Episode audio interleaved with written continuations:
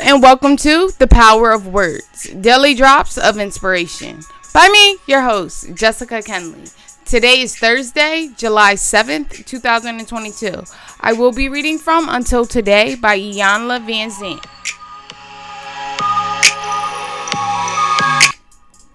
I will gain more understanding when I realize divine action is always working on my behalf. It's a God job. There are simply some things in life you are not going to be able to do anything about. There will be those occasions when you simply cannot change what happens or how it happens. There will be those times in your life when your hands are tied, your mind is blank, your mouth is shut, and you feel totally helpless. These are God jobs. These are experiences of God working on you, in you, through you, and for you. Although you want to get involved, although you feel the need to do something, when God is working, your job is to be still. There is nothing more challenging than sitting through a God job. Yes, you will feel weak. Yes, you may feel stupid. Unfortunately, there is nothing you can do, nor there is there anything you need to do except wait. In the midst of a God job, there is nothing you need to say. There is no place you need to go.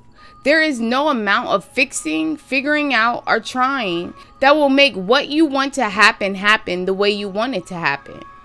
When God is on the job working on you, in you, and for you, there is no one and nothing on the planet that can help you through what you are going through. On a God job, the only course of action is total, undainted, microscopic trust. You must become a child again.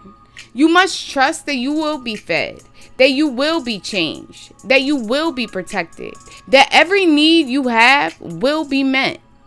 It may feel like you are being passive, but the truth is, if you trust God in the midst of a challenge, God can do more in five minutes than you can do in five years. Until today, you may have been trying to do for yourself what only God can do for you.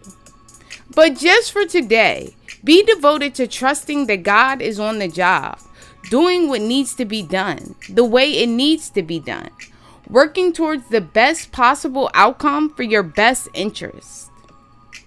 Today, I am devoted to remembering that God has a plan, and that's all I need to know. Today, I would like all of you who are listening, and if you are willing, to be devoted to remembering that God has a plan for your life. And that's all you need to know.